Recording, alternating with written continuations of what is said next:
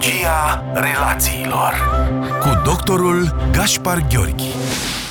Bun găsit tuturor! În ediția de astăzi vă invit să vorbim despre patru obiceiuri comportamentale des întâlnite în relațiile noastre importante, însă despre care știința ne arată că sunt extrem de nocive pentru spațiul dintre noi.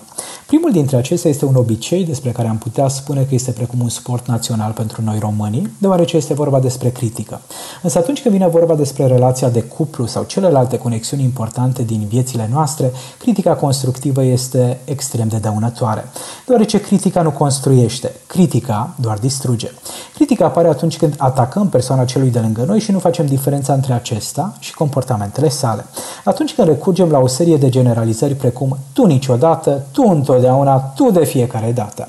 Un al doilea comportament nesănătos este defensiva, care este o formă de autoapărare și de a-i transmite celuilalt că nu avem nicio contribuție la problema care a fost creată. De exemplu, bărbatul vine mai târziu acasă de la serviciu și uită să-și anunțe partenera. În momentul în care acesta intră în casă, femeia dezamăgită îi spune din nou a întârziat, din nou nu mai a anunțat ceea ce evident că este o formă de critică. Însă, din păcate, bărbatul nu vede care este nevoia din spatele acestor cuvinte, motiv pentru care începe să se justifice, să se victimizeze sau poate chiar să contraatace spunând știi ce, draga mea, și tu ai întârziat de nenumărate ori. Un al treilea comportament care funcționează precum un acid sulfuric pentru relațiile noastre importante este disprețul. Acesta este o combinație de critică și superioritate și apare atunci când avem impresia că suntem mai importanti și mai valoroși decât cealaltă persoană. Disprețul poate fi exprimat verbal și non-verbal, de exemplu atunci când ne dăm ochii peste cap sau atunci când pe chipul nostru se citește o aroganță și o infatuare psihologică. Un exemplu de dispreț verbal apare atunci când cei doi parteneri se ceartă și unul dintre ei începe să corecteze greșelile de exprimare sau de vorbire ale celuilalt.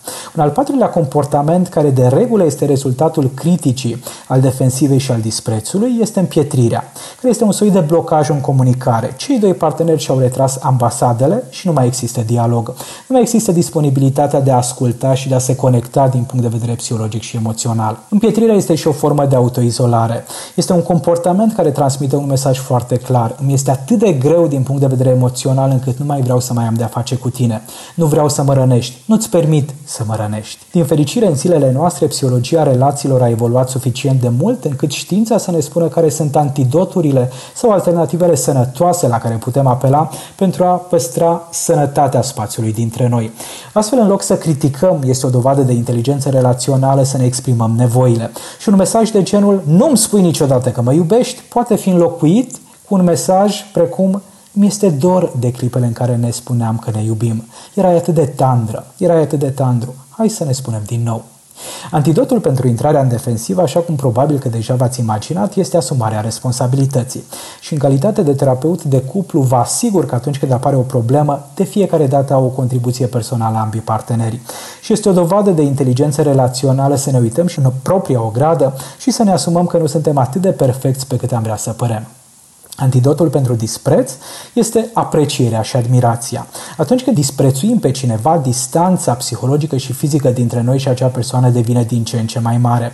Însă atunci când ne cultivăm această abilitate de a identifica punctele pozitive, calitățile, Uh, plusurile partenerei sau ale partenerului, în momentul respectiv vom vedea cum această distanță devine din ce în ce mai mică, iar sentimentele noastre pozitive încep să se încălzească.